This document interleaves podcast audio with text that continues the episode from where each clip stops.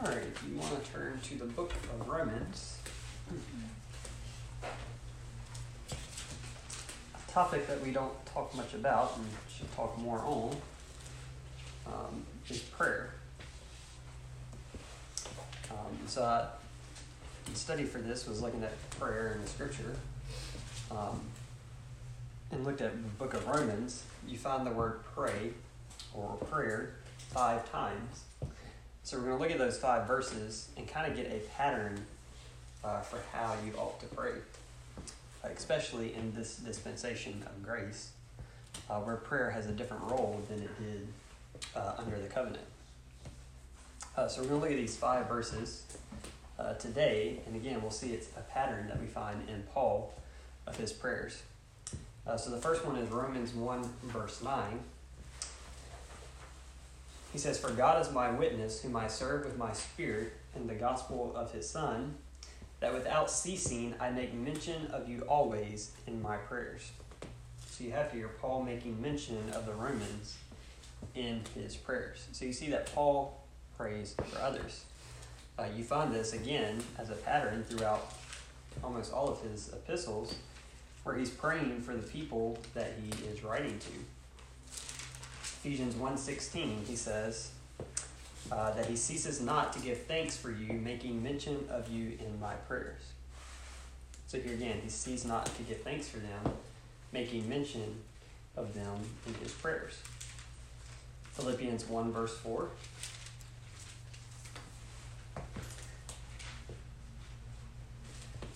Says, Always in every prayer of mine for you all, making requests with joy. Verse 3, he says, I thank my God upon every remembrance of you. Right? Always in every prayer of mine for you all, making requests with joy. So again, giving thanks uh, in his prayers for the Philippians. In Colossians 1 3, he says, We give thanks to God and the Father, our Lord Jesus Christ, praying always for you. So again, same thing, giving thanks for the Colossians in his prayers.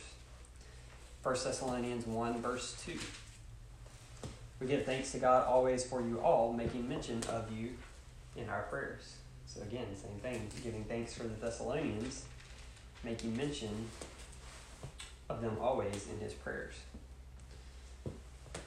Uh, 1 Thessalonians 3.10, he says, Night and day, praying exceedingly that we might see your face and might perfect uh, that which is lacking in you. So night and day, praying exceedingly for the Thessalonians. Uh, so again, this is a pattern you find throughout Paul's epistles, right? That he prays for others, right, in the body of Christ. Um, and his prayer is not for fleshly or temporal things as we often pray today, right? Lord, please help this person, help them to find the car that they need, help them get the job they need, help them find this, that, or it's always fleshly things that we often pray for for others. Uh, Paul here in Romans, uh, his prayer for them, one, was giving thanks, which we saw in pretty much all the other apostles, uh, epistles of uh, Paul's prayers, but it's also for their establishment here in Romans. If you look at verse 10 and 11, uh, verse 9, he says, For God is my witness, whom I serve with my spirit in the gospel of his Son, that without ceasing I make mention of you always in my prayers making requests, if by any means now at length I might have a prosperous journey by the will of God to come unto you. For I long to see you, that I may impart unto you some spiritual gift, to the end you may be established. So Paul is praying for a safe journey to uh, Rome, which is something that we might pray for, right? As we travel today, please give us a safe journey. But we're going on vacation, right? Three hours away. Paul here is praying for a safe journey to them so that he can uh, impart unto them a spiritual gift to the end that they may be established. Right? He wants to see them established, uh, and it's established in the doctrine. If you look at the end of the book of Romans, to see this, so he prays that they would be established, and then proceeds to write 16 chapters of doctrine to them, explaining the gospel right? Explaining our position in Christ and how we are to live in light of that. And then at the end, he says, Now to him that is a power to establish you according to my gospel and the preaching of Jesus Christ, according to the revelation of the mystery, which was kept secret since the world began, but now is made manifest, and by the scriptures of the prophets, according to the commandment of the everlasting God, made known to all nations for the obedience of faith. Right, so you see there, to him that has power to establish you according to my gospel, according to the revelation of the mystery of Christ, right, which is what he just wrote about in the book of Romans. So you see this establishment, this prayer is that he can come to them so that they can be established in the doctrine. Uh, and again, this is the pattern that you find throughout Paul's epistles. We'll look at Ephesians, verse one, uh, chapter one, verse sixteen. He says he sees not to give thanks for you, making mention of you in my prayers, that the God of our Lord Jesus Christ, the Father of glory, may give unto you the spirit of wisdom in revelation and the knowledge of him, the eyes of your understanding being enlightened, that you may know what is the hope of his calling, and what the riches of the glory of his inheritance in the saints, and what is the exceeding greatness of his power to usward who believe according to the working of his mighty power, which he wrought in Christ when he raised him from the dead and set him in his own right hand in the heavenly places, far above all principality and power and might and dominion and every name that is named not only in this world, but also in that which is to come, and hath put all things under his feet, and gave him to be the head over all things to the church, which is his body, the fullness of him that filleth all in all. So he says he gives thanks and makes mention of them in their prayers so that they can know these things. Right? These things is your position in the body of Christ, right? Are the things that he goes through. Right? The spirit of wisdom and revelation and knowledge of him uh, that the eyes of your understanding being enlightened, that you may know what is the hope of his calling, right, which is our resurrection, right? That is our hope, and the riches of the glory of his inheritance in the saints, right? And then he goes on to write the book of Ephesians and explains these things, right? Chapter 2, he talks about the body of Christ and our position in heavenly places, right? And the riches that we have in Christ. Uh, chapter 3, he talks about the mystery of the body of Christ and this revelation made known to him. So he explains the things that he's praying that they could know and be established in. Uh, and so, again, this is the pattern that you find when Paul prays for others. He's praying for them to be grounded in doctrine and understanding, right? In spiritual things, right? It's not for fleshly, earthly things, right? So, again, you think about how to apply this to our life, we should pray for others, right? Not that it's wrong to always pray for, to ever pray for something earthly. Um, Philippians does say, make your request known unto God but that shows what your heart thinks about, right? What is more important is that they be grounded in spiritual doctrine, right? So that should be our prayer for others. Uh, so this first one is uh, a pattern of praying for others for their spiritual understanding uh, and their being grounded in right doctrine. Uh, the second one is Romans 8, verse 26.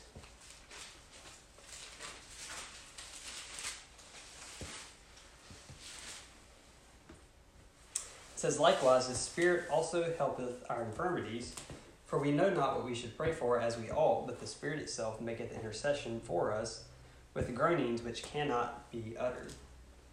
So in this one, he says, We pray for, uh, we know not what we pray for as we ought. Right? We know not what we should pray for as we ought. In the context, it's talking about in regards to our infirmities, which are things that deal with the flesh. Uh, if you look at 2 Corinthians 12, 7 through 10, Paul has a prayer for his infirmities in the flesh. And it doesn't get answered, right? In 2 Corinthians 12, verse 7. He says, Unless I should be exalted above measure through the abundance of revelations, there was given to me a thorn in the flesh, the messenger of Satan, to buffet me, lest I should be exalted above measure. For this thing I besought the Lord thrice, that it might depart from me.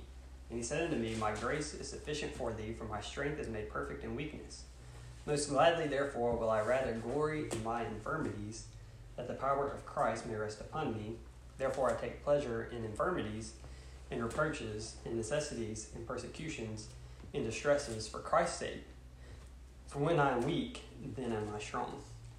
So you see Paul praying for this uh, thorn in the flesh to be taken away, right? But God says, My grace is sufficient for you.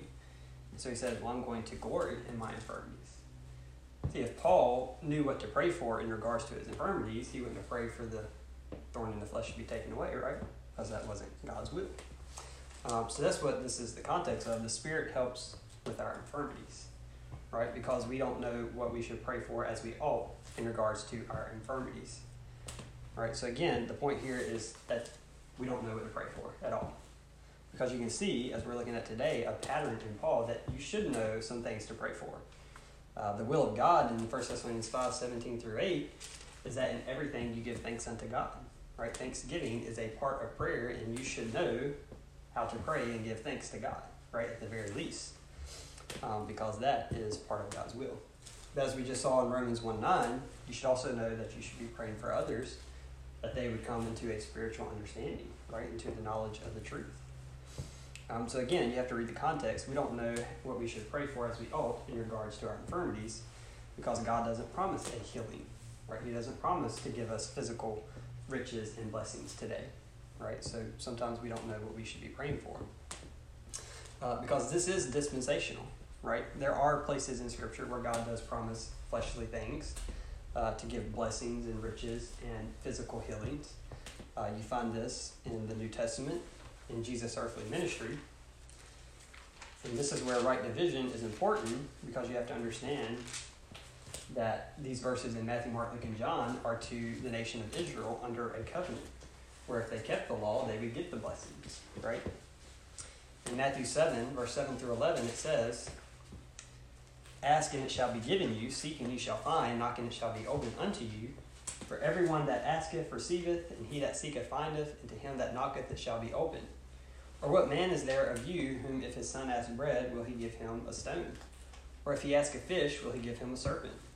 If ye then, being evil, know how to give good gifts unto your children, how much more shall your Father which is in heaven give good things unto them that ask him? Right? So again, it's earthly things. If you ask for bread, do you give your child a stone? Right? If your kid asks you for food, do you give him a rock and say, eat that? Of course, it's no, right? Uh, it says, likewise, your heavenly Father is not going to do that to you. Right? I'm going to give you what you need uh, if you ask for it in faith. Uh, if you look at Matthew 21 22,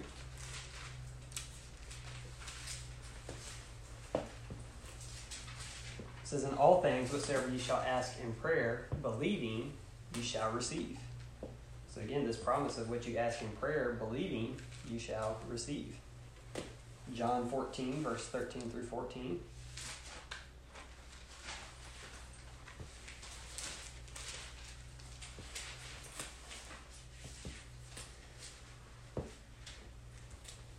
says, And whatsoever you shall ask in my name, that will I do, that the Father may be glorified in the Son. And if you shall ask anything in my name, I will do it. If you love me, keep my commandments. So again, here you have the same thing, right? If you ask anything in my name, I will give it to you. In James, he talks about you have not because you ask amiss, right? You have not because you ask not you ask not because you ask amiss, right? They didn't know what to be asking for. There is still the principle that the things they asked for had to be in line with the will of God. Uh, and they, of course, would be filled with the Spirit. They would know what to ask for uh, under the covenant, under the new covenant. Uh, but yet, it is in regards to earthly things, right? To healings and miracles and providing of food, right? Uh, we don't have that promise today in this dispensation. Our promise is that my grace is sufficient for thee right? So we don't know how we ought to pray for in regards to our infirmities in the flesh. Um, again, the verse in Romans 8, verse 26, is in context of awaiting the redemption of our body because we suffer in this body.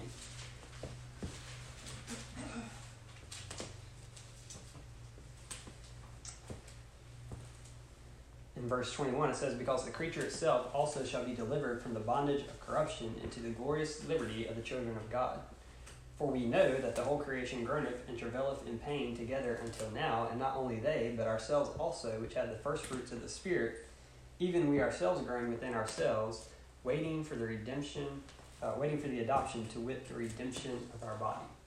Right? He's talking about sufferings uh, in this body. He says, verse 18, For I reckon that the sufferings of this present time are not worthy to be compared with the glory which shall be revealed in us. Right? That is our hope. That is something that we can know is that we have a hope of glory. Right? And that hope of glory that we have can't even compare to any sufferings we go through this earth. Uh, and so that's how His grace is sufficient for us, and how we can glory in our infirmities, and how His strength can show through our weakness. You may be suffering in the flesh, but you can still stand firm in the doctrine and proclaim the name of Jesus and have joy and thanksgiving because you understand the hope of glory that you have.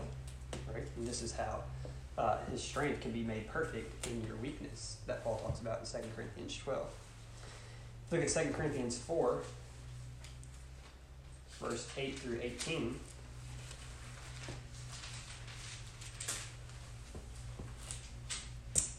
He says, We are troubled on every side, yet not distressed. We are perplexed, but not in despair. Persecuted, but not forsaken. Cast down, but not destroyed. Always bearing about in the body the dying of the Lord Jesus, that the life also of Jesus might be made manifest in our body. For we which live are always delivered unto death for Jesus' sake, that the life also of Jesus might be made manifest in our mortal flesh. So then death worketh in us, but life in you. We having the same spirit of faith, according as it is written, I believe, and therefore have I spoken, we also believe, and therefore speak. Knowing that he which raised up the Lord Jesus shall raise up us also by Jesus, and shall present us with you. For all things are for your sakes, that the abundant grace might through the thanksgiving of many redound to the glory of God. For which cause we faint not, but though our outward man perish, yet the inward man is renewed day by day. For our light affliction, which is but for a moment, worketh for us a far more exceeding and eternal weight of glory, while we look not at the things which are seen, but at the things which are not seen. For the things which are seen are temporal, but the things which are not seen are eternal. Right? This is the futuristic outlook, right? Knowing your hope of glory. Right? Paul, why do you go through uh, the distress and the trouble and the perplexing and the persecution, right? Bearing the body of the dying of the Lord Jesus in you, right? Why do you suffer these things? Uh, he says, because we know that he which raised up Jesus will raise us up. Uh, we know that although the outward man may perish, the inward man is renewed day by day. Right? We look not at the things that are seen, but the things that are not seen. Right? You do not see your resurrected body in heaven yet. Right? but that's what you look towards. You set your affections on things above, not on things on the earth, because the things here are temporal, right? They're temporary. And so, uh, this is how the Spirit, again, doctrine can help you through sufferings, right? When you don't know how to pray in regards to your infirmities. Uh, but back to Romans 8, it says the Spirit helps making intercession. But verse 27, it says, He that searcheth the hearts knoweth what is the mind of the Spirit, because he maketh intercession for the saints according to the will of God. All right, so again, the Spirit knows how to help because he's going to do it according to the will of God. Uh, and God's will is for your inner man to be strengthened. Uh, if you look at Colossians 1.11,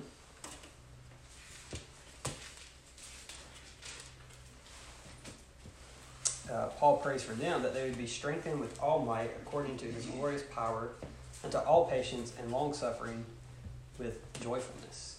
Right? You need to be strengthened in your spirit and in the inner man. Philippians 4:13, a very popular verse that is taken out of context. Paul says, "I can do all things through Christ, which strengtheneth me."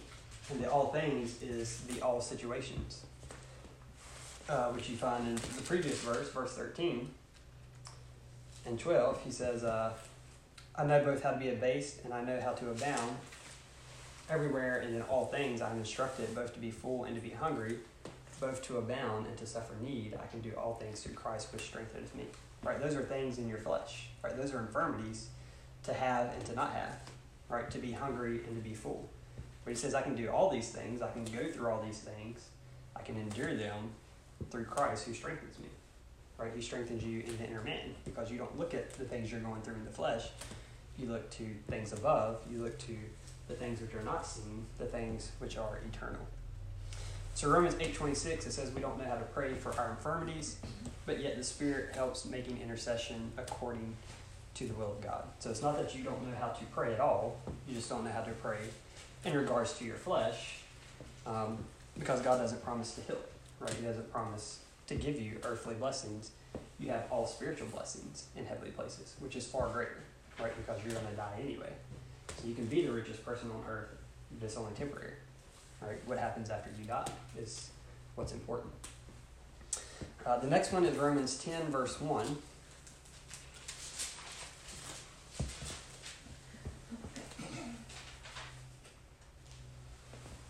Paul says, Brethren, my heart's desire and prayer to God for Israel is that they might be saved. Uh, so here you see Paul praying his heart's desire. In Romans 9, verse 1 through 3, he says, I say the truth in Christ, I lie not, my conscience also bearing me witness in the Holy Ghost, that I have great heaviness and continual sorrow in my heart, for I could wish that myself were accursed from Christ, from my brethren, my kinsmen, according to the flesh, who are Israelites. All right, so Paul had a strong desire to see his kinsmen, right, his kinsmen in the flesh, uh, which was Israel, Jews. Uh, he had a strong desire to see them saved. Look at Romans 15 23.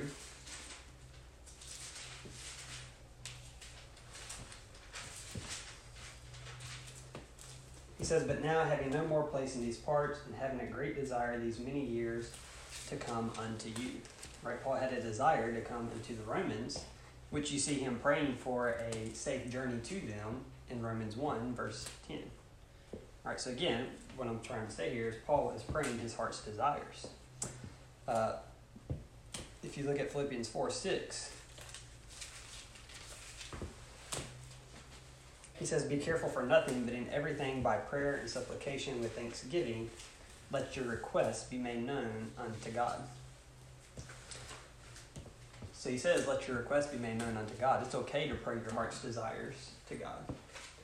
Um, God doesn't promise to answer them uh, because Paul did not have a safe and prosperous journey to Rome. He went there in bonds uh, that you can read in the book of Acts. Uh, but he's yet praying his heart's desire. Right? Um, prayer aligns the heart to God's will. So what you pray for uh, will help to align you to God's will if you're praying for the will of God. Um, and it's not praying for the will of God as um, cultural Christianity says it, right? You need to pray that God would reveal His will to you. He has revealed His will to you. Uh, you can know what to pray for. In 1 Timothy 2, verse 1 through 4, he says, I exhort therefore that first of all supplications, prayers, intercessions, and giving of thanks be made for all men, for kings, and for all that are in authority that we may lead a quiet and peaceable life in all godliness and honesty. For this is good and acceptable in the sight of God our Savior, who will have all men to be saved and to come unto a knowledge of the truth. Right? The will of God is uh, to see all men saved and come to a knowledge of the truth. Paul says his heart's desire in prayer is that Israel might be saved. So you see how his prayer uh, is in line with God's will, right? That all men should be saved. And so prayer, when you're praying for what you know God would have you to pray for, or what you know God's will is, it's going to help align your heart to the will of God. Right? It's going to help align your desires to what God would have you do. Colossians 1, verse 9 through 11.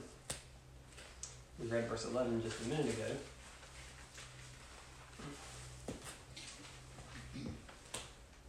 God's will is that all men would be saved, but also that they would come to a knowledge of the truth. He says, For this cause we also, since the day we heard it, do not cease to pray for you and to desire that you might be filled with the knowledge of his will and all wisdom and spiritual understanding, that you might walk worthy of the Lord unto all pleasing, being fruitful in every good work and increasing in the knowledge of God, strengthened with all might according to his glorious power unto all patience and long suffering with joyfulness. So you see there that he wants them to be filled with the knowledge of his will and all wisdom and spiritual understanding, being fruitful in every work and increasing in the knowledge of God. All right, so this is after he says, We've heard you believed in the gospel, we give thanks for you, but we also pray that you will be filled with the knowledge and wisdom of God and his will, right? Because God would have them also come to a knowledge of the truth, not just to be saved. Uh, so again, you see Paul's prayers that they're in line with God's will, right? And again, praying to God can help align your heart to his will. It also can produce action. If you look at 1 Corinthians 9, verse 19 through 22,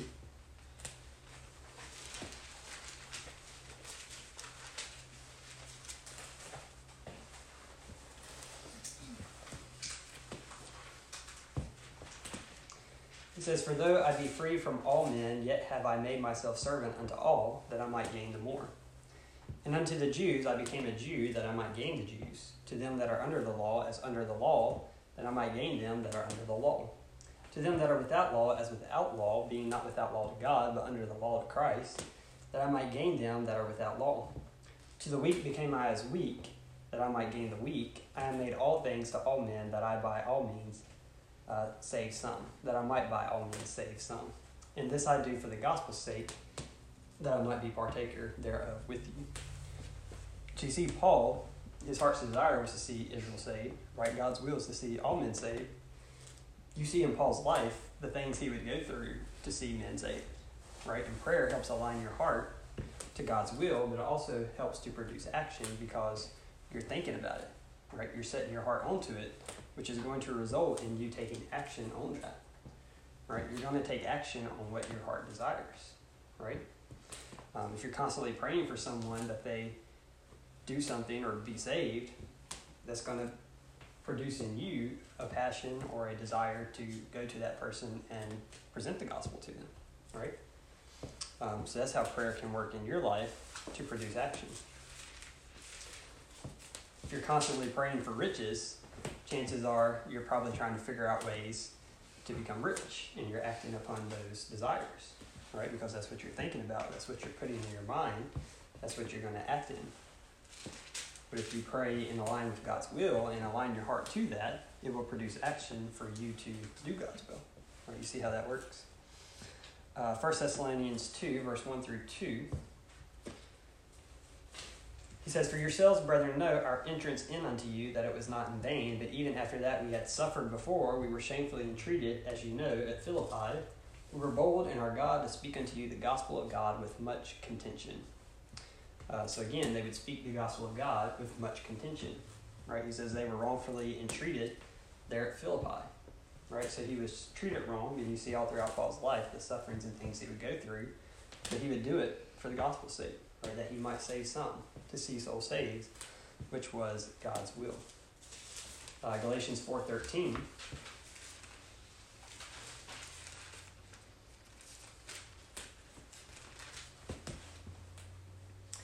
He says, You know how through infirmity of the flesh I preached the gospel unto you at the first. Right, so Paul preached to the Galatians through an infirmity of the flesh, right, through something that he was suffering in his flesh. Uh, in the context, some people think maybe it was his vision, uh, but that can be debated. But nonetheless, it was an infirmity of the flesh that he was willing to go through and still preach the gospel to the Galatians. Uh, so Romans 10.1, Paul praying his darkest desire, we see that that's in line with God's will, and that when you pray God's will, uh, you see that that can produce action, and we see that in Paul's life. Uh, Romans 12 12 is the next one.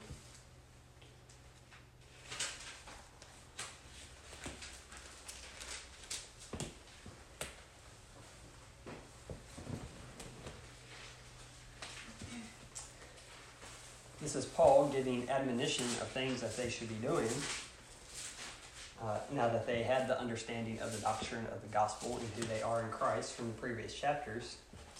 Uh, but he says, verse 10 Be kindly affection one to another with brotherly love and honor, preferring one another, not slothful in business, fervent in spirit, serving the Lord, rejoicing in hope, patient in tribulation, continuing instant in prayer. So you see that continuing instant in prayer. Uh, if you look at Colossians 4 2,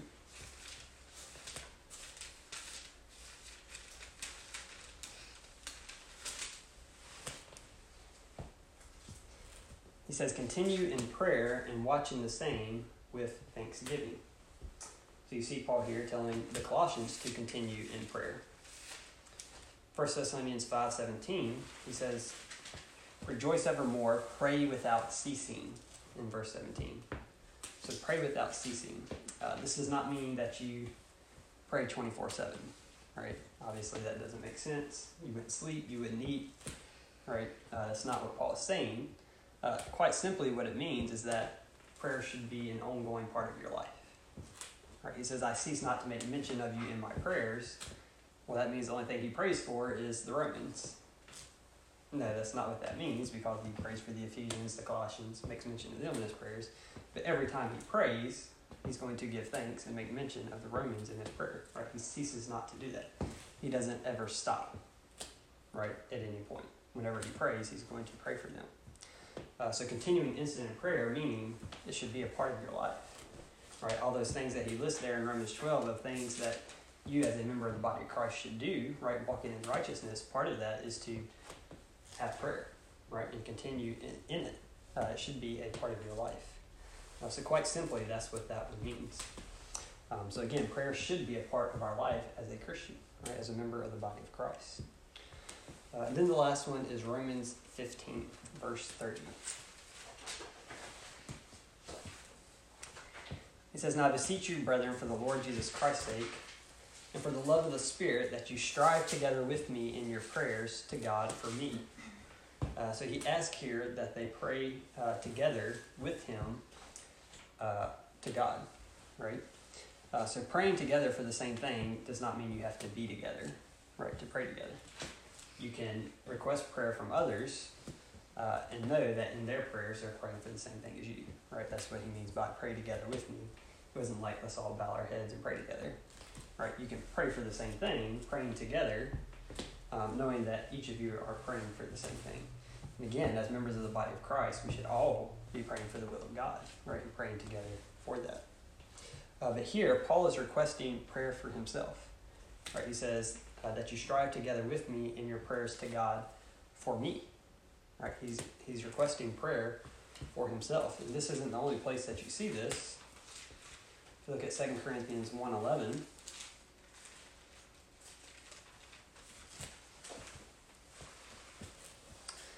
It says, Ye also helping together by prayer for us, that for the gift bestowed upon us by the means of many persons, uh, thanks may be given by many on our behalf. So here he talks about uh, them helping together by prayer for us. Right? So he says, uh, You need to pray for us. And we thank you. He was thanking them for their prayer for him. Philippians 1.19 He says, For I know that this shall turn to my salvation through your prayer and the supply of the Spirit of Jesus Christ. And so here he was talking about his salvation or release from prison, right? He knew that the Philippians were praying for him, right, and for his release. And he was uh, having confidence that that would happen. 1 Thessalonians 5.25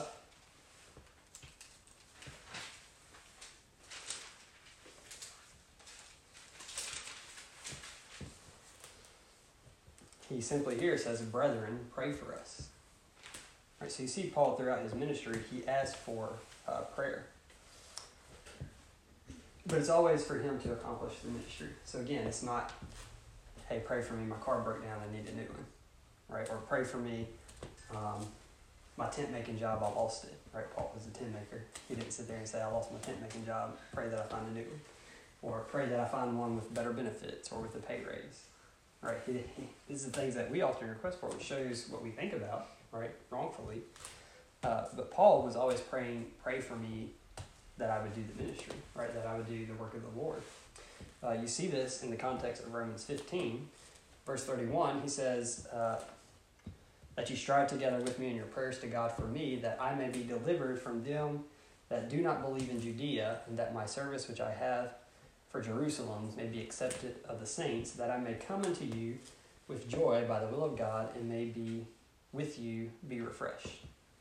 Right, so again, the purpose of Paul wanting them to pray for him was so that he would not be killed from the unbelievers in Judea, uh, so that the service that he was going to provide to the poor saints in Jerusalem would be accepted, and that he would be able to come to them, right, by the will of God uh, which goes back to his prayer in Romans 1, the first chapter, that he was praying to come to them in a safe journey.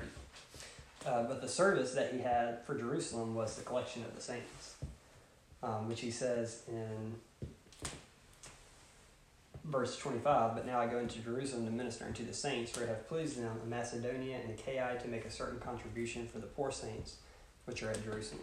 Right? He was going to give money to the saints at Jerusalem. So he says, Pray that they will be accepting of this contribution. Um, so you see Paul praying or asking for prayer for the ministry to be done. Again, you see this in other epistles, Ephesians 6, verse 18 through 19.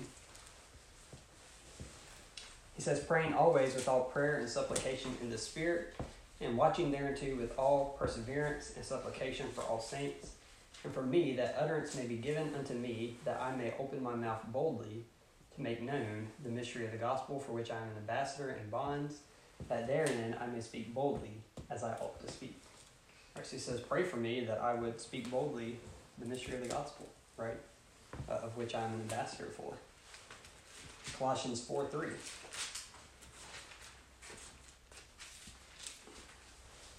He says, continue in prayer and watching the same with thanksgiving, with all praying also for us. So again, asking prayer requests for himself. Uh, that God would open unto us a door of utterance to speak the mystery of Christ, for which I am also in bonds.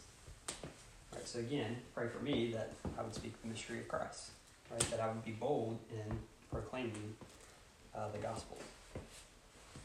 So what we find here in Romans, uh, if you want to try to have this as a pattern, is you need to pray for others, but it should be for their spiritual understanding, right? That they be grounded in doctrine, because that is what is more important than the fleshly, right?